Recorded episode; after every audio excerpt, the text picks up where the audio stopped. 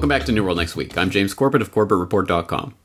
I'm James Evan Pilato of MediaMonarchy.com, Western military harvesting Russian jeans. And we don't mean denim.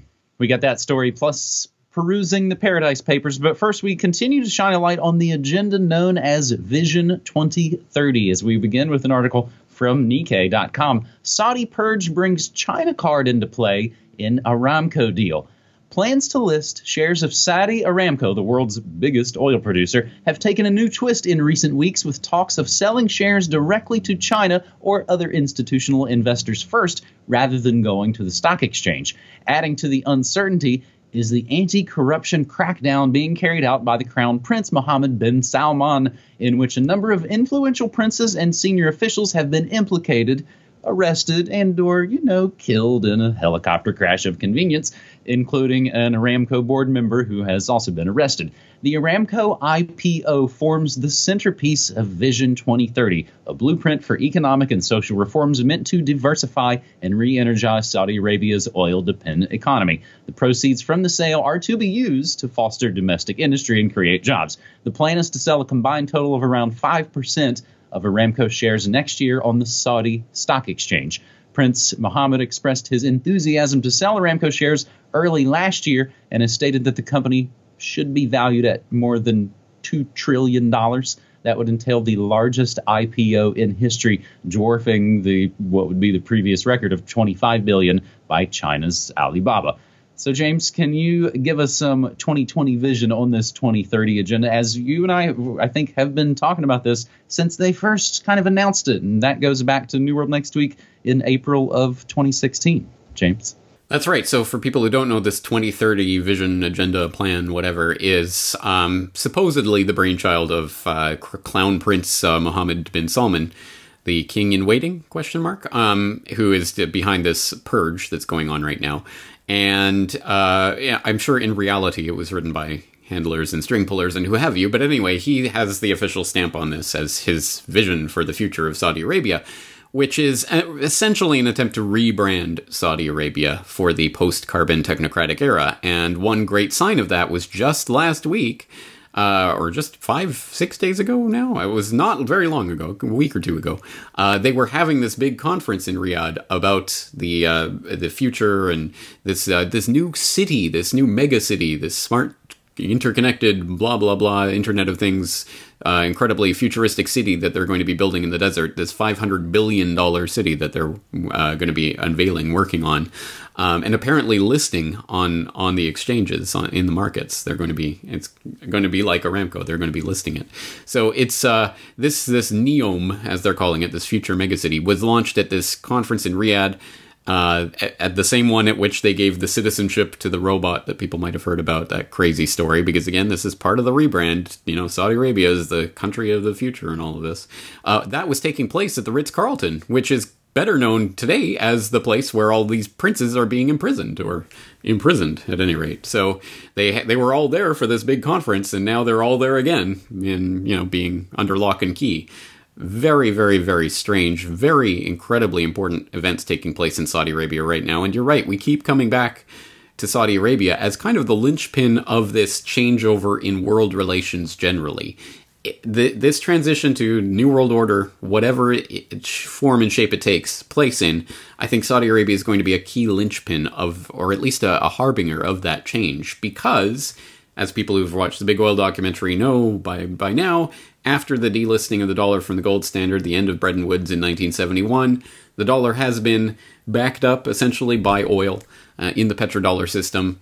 Saudi Arabia has been absolutely key to that, listing oil in dollars and then uh, funneling those dollars back through the US banking system in the form of treasury purchases. That has been essentially the backbone of the world monetary system for the last four or five decades. It is falling apart now.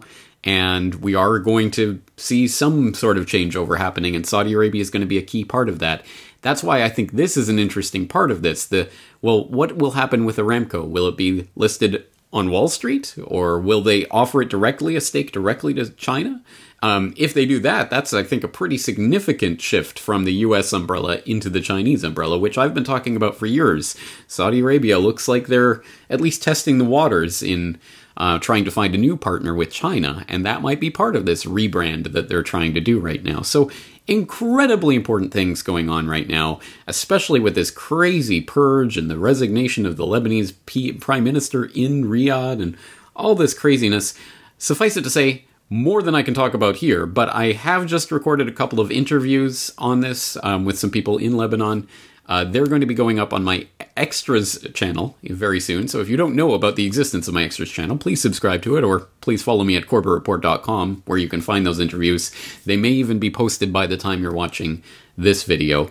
And I'm going to be writing about this in a lot greater detail in my subscriber newsletter this week, so please stay tuned for that.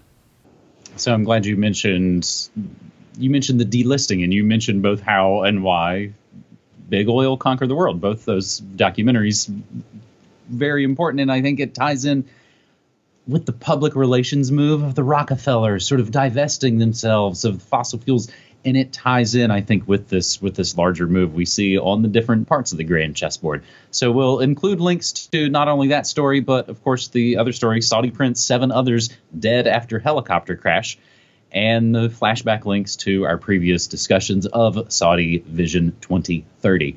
Our second story this week on New World Next Week, episode 327 for November 9th, 2017. We head off to Russia for a little more examples, James, of Russian collusion, but not the way they want you to think about it. Russian biological samples collected for research by U.S. Air Force. This, of course, from Russia Today. The choice of the Russian population for genetic material was not intentional and is related to research on the musculoskeletal system so said the U.S. Air Education and Training Command spokesman. Eyebrows were first raised in July when the Air Force issued a tender seeking to acquire samples of RNA from Russians. It announced that all samples shall be collected from Russia and must be Caucasian. According to the AETC spokesman, Captain Bo Downey, the 59th Medical Group's Molecular Research Center is currently conducting locomotor studies to identify various biomarkers associated with trauma. Downey told RIA Novosti that the study required two sets of samples with disease and control samples of RNA and synovial membrane. The first set was provided by a what is just referred to as a US based company. This is not the first attempt to collect samples of Russian genetic material by foreign agencies in Russia, so says Igor Nikulin, former member of the United Nations Biological Weapons Commission. He told RT, quote, such attempts were made back in the 90s when there was the Human Genome Pro- Program. Then there were various programs in the 2000s, too, under different pretexts. But for some reason, all this happens in the interest of the U.S. military department, and this raises suspicion. James, you shared this on your Twitter account, so I'm thinking this might raise a little bit of suspicion with you as well. We're looking essentially at biological warfare, and the little clues and hints are hidden within the language right there in, in the open. That's exactly right. And the idea of biological weapons being developed on genetic um, DNA testing or those lines being used to create bio, uh, race specific bioweapons is not fantasy, it's not science fiction. It's already been tried and developed to some extent. We don't have all the details, but it was. Uh, being researched in, I believe, in South Africa, but uh, the, the Israelis were quite interested in it, obviously. Um, so this has been around for decades, this idea of race-specific bioweapons.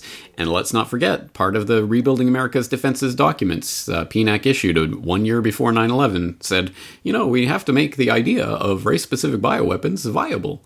I mean, craziness that we, one can hardly imagine how that could be even put in a document like that, but there it is. So um, it is a very important subject, and that's why uh, it sh- it is no laughing matter that oh yeah we're just collecting Russian you know RNA don't worry about it. You know just just rest your little heads and don't don't think about it too much. And that's why obviously Putin did bring it up um, recently um, when he was uh, giving a, I believe a, a, press conference and he said uh, the images being collected that's okay. But do you know that biological material is being collected across the whole country? Here's the question. Why are they doing this?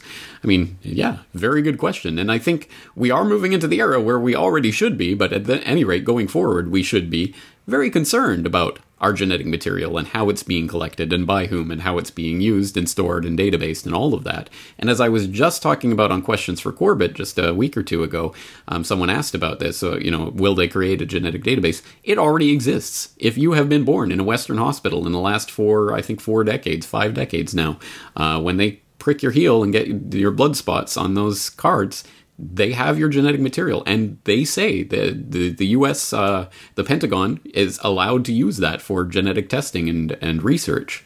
So they already own your genetic material. Um, the question is well, what are they going to do with it? And unfortunately there aren't very good answers to that question.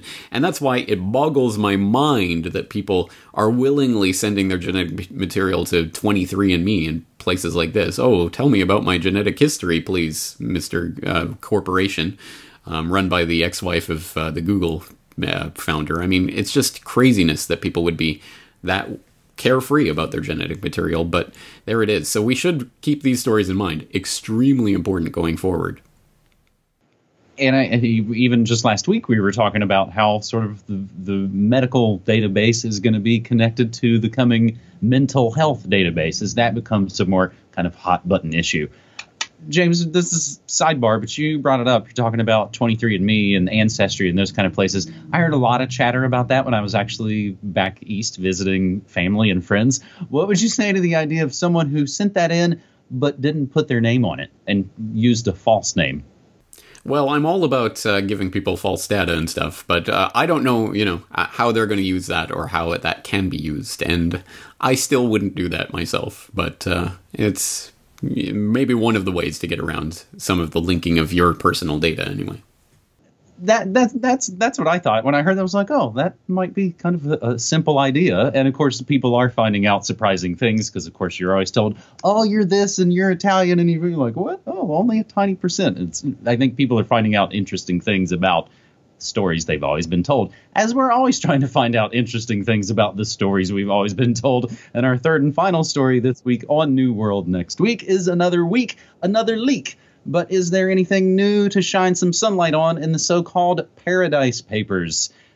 Paradise Papers leak shows tax secrets of the super rich. This article, tweeted by our good buddy Broc West and originally from the Sydney Morning Herald, a huge leak of 13.4 million documents from an offshore law firm and a trust company in Singapore is drawing comparisons to last year's Panama paper scandal. These documents, dubbed the Paradise Papers, were obtained by the German newspaper Süddeutsche Zeitung and shared with the International Consortium of Investigative Journalists, ICIJ. On the ICIJ website, they say the key findings reveal offshore interests and activities of more than 120 politicians and world leaders, including Queen Elizabeth II, and 13 advisors, major donors, and members of America's next top president, U.S. President Donald J. Trump. It exposes the tax engineering of more than 100 multinational corporations, including, of course, Apple, Nike, and Botox maker Allergan reveals tax haven shopping sprees by multinational companies in Africa and Asia that use shell companies in Mauritius and Singapore to reduce taxes, shines a light on secretive deals and hidden companies connected to Glencore, the world's largest commodity trader, and provides detailed accounts of the company's negotiations in the Democratic Republic of Congo for valuable mineral resources. It also provides details on how owners of jets and yachts, including royalty and sports stars, used Isle of Man tax avoidance structures. Now, James, it's worth noting, and we'll include it in the show notes, the articles, how places like the BBC focus on the celebrities and sports stars in the paper, like the not at all surprising revelations that Bono and Madonna and the like are all in there. The Sydney Morning Herald article, of course, gets into Australian connections like the aforementioned Glencore, but there is actually one name in there I am interested in, and that's the late INXS frontman Michael Hutchence and what happened to all of his money. And that was something I actually asked Alex Constantine, the author of The Covert War Against Rock. I asked him that almost a decade ago. So that's in there. So my own pop culture interest aside, James, do the Paradise Papers count as some good news this week? Uh, certainly not unmitigated. We'll definitely not put it in the unmitigated good news category. Um, it is, uh, well, l- let's cast our mind back to New World Next Year 2017 that we did at the end of 2016, where I look back at 2016 as the, one of the top stories uh, at the Panama Papers. And of course, at the time we were discussing, and as, I talked about in my, my uh, video on the Panama Papers when it came out, that essentially, I mean, of course, this is about, oh, look at this person, look at that person hiding here and there. What are we going to do about it? Well, we've got to create this global tax grid. And I talked about the fact that that was already being slotted into place by October, November last year. They were signing agreements. The OECD and others are starting to put these agreements together that are essentially going to catch everybody, not just the big major mega corporations, but you and me and everybody else um, in this global tax grid that is being constructed right now. And, uh, you know, they're going to pull the switch or flip the switch one day, however many years hence, and people are going to go, oh, hey, it's an interconnected tax structure all around the world. How did that happen? Well, it's happening right now. And it's happening to a certain extent through releases of information like this. So uh, I would say that partially released information or truths that are true to a certain extent in a certain context are in some ways even more dangerous than total lies. Because total lies can be easily explode, exposed but when you have a a truth but it's yeah but what about all the context about, around this truth? That's that can sometimes be the excluded part of this. So now just like the Panama Papers, we're having things like uh, the, I think the Süddeutsche Zeitung or whatever did this open letter to Tim Cook, you know, dear Tim Cook, why are you hiding money from the tax authorities? Uh, don't you care about people? I mean, yes, it's legal and you're allowed to do this, but you shouldn't, and all of this, you know, hand waving, which of course is all it all goes back to the you have to pay your taxes and be to be a good citizen, you know, and all of that. So it's all back under the statist framework, and that's ultimately where this is going to lead. And I think also in the in the realm of half truths or partially revealed truths, I think this is there are certain political agendas that are being played out in this release as well. So you'll see that certain people on certain sides of certain spectrums are being targeted.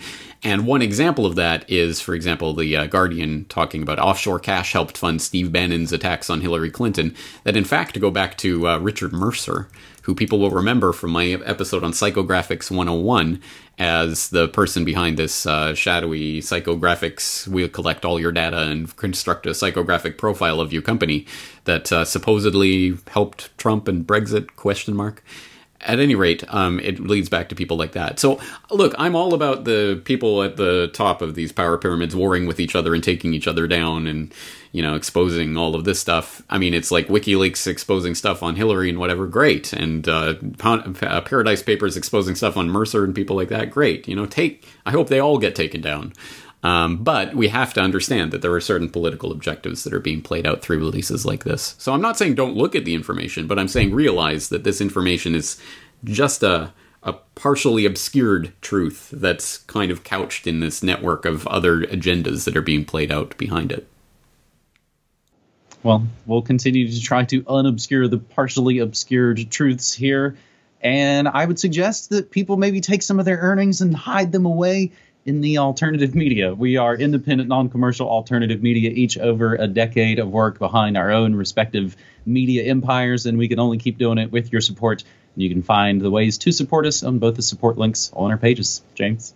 And let me correct myself as I'm speaking. I believe I said Richard Mercer. Of course, it's Robert Mercer.